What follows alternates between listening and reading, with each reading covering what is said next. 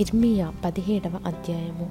వారి కుమారులు తాము కట్టిన బలిపీఠములను ప్రతి పచ్చని చెట్టు క్రిందనున్న దేవతా స్తంభములను జ్ఞాపకము చేసుకొనుచుండగా యూదా పాపము ఇనుపగంటముతో వ్రాయబడి ఉన్నది అది వజ్రపు మనతో లిఖింపబడి ఉన్నది అది వారి హృదయముల నడి పలకల మీదను చెక్కబడి ఉన్నది మీ బలిపీఠముల కొమ్ముల మీదను చెక్కబడి ఉన్నది పొలములోనున్న నా పర్వతమా?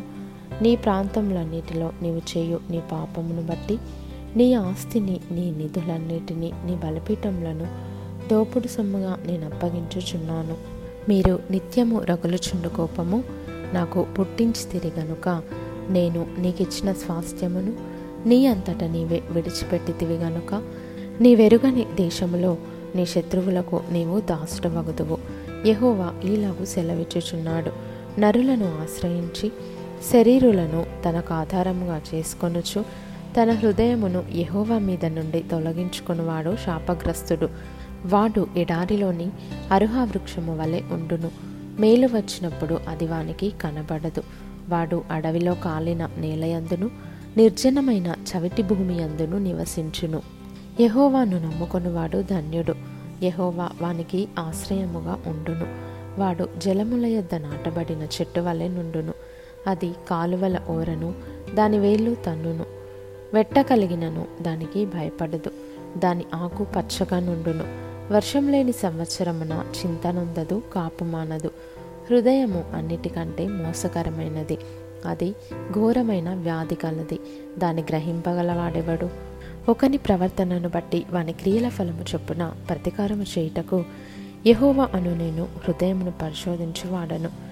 అంతరింద్రియములను పరీక్షించువాడను. న్యాయ విరోధముగా ఆస్తి సంపాదించుకున్నవాడు తాను పెట్టని గుడ్లను పొదుగు కౌజు పిట్టవలెనున్నాడు సగము ప్రాయములో వాడు దానిని విడవవలసి వచ్చును. అట్టివాడు కడపట వాటిని విడుచుచు అవివేకిగా కనబడును. ఉన్నత స్థలమున నుండు మహిమగల సింహాసనము మొదటి నుండి మా పరిశుద్ధాలయ స్థానము. ఇస్రాయేలునకు ఆశ్రయమా?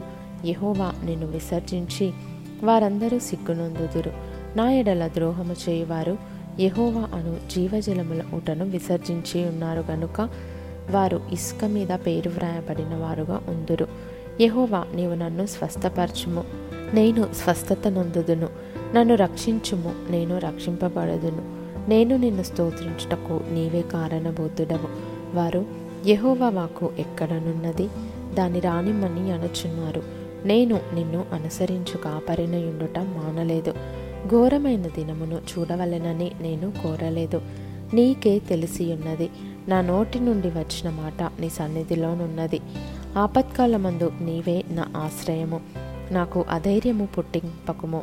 నన్ను సిగ్గుపడనీయక నన్ను తరము వారిని సిగ్గుపడనిమ్ము. నన్ను దిగులు పడనీయక వారిని దిగులు పడనిమ్ము వారి మీదికి ఆపద్దినము రప్పించుము. రెట్టింపు నాశనముతో వారిని నశింపజేయుము.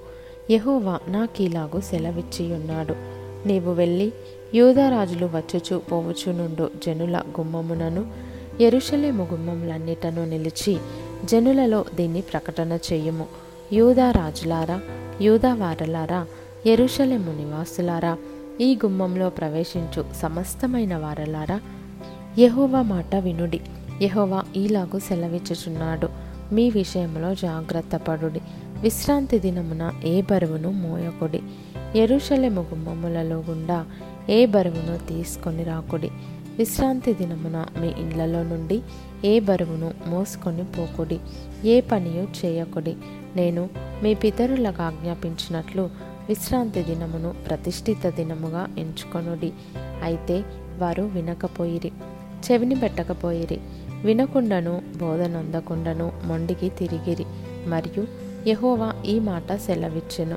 మీరు నా మాట జాగ్రత్తగా విని విశ్రాంతి దినమున ఏ పనియు చేయక దాని ప్రతిష్ఠిత దినముగా నుంచి విశ్రాంతి దినమున ఈ పట్టణపు గుమ్మములలో గుండా ఏ బరువును తీసుకొని పోకుండిన ఎడల దావీదు సింహాసనమందు ఆసీనులై రథముల మీదను గుర్రముల మీదను ఎక్కి తిరుగుచుండు.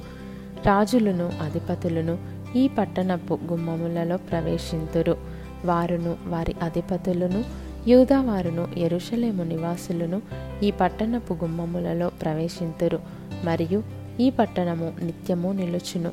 మరియు జనులు దహన బలులను బలులను నైవేద్యములను ధూపద్రవ్యములను తీసుకొని యూదా పట్టణములలో నుండి ఎరుషలేము ప్రాంతములలో నుండి బెన్యామీను దేశంలో నుండి మైదానపు దేశంలో నుండి మన్యములో నుండి దక్షిణ దేశంలో నుండి వచ్చెదరు.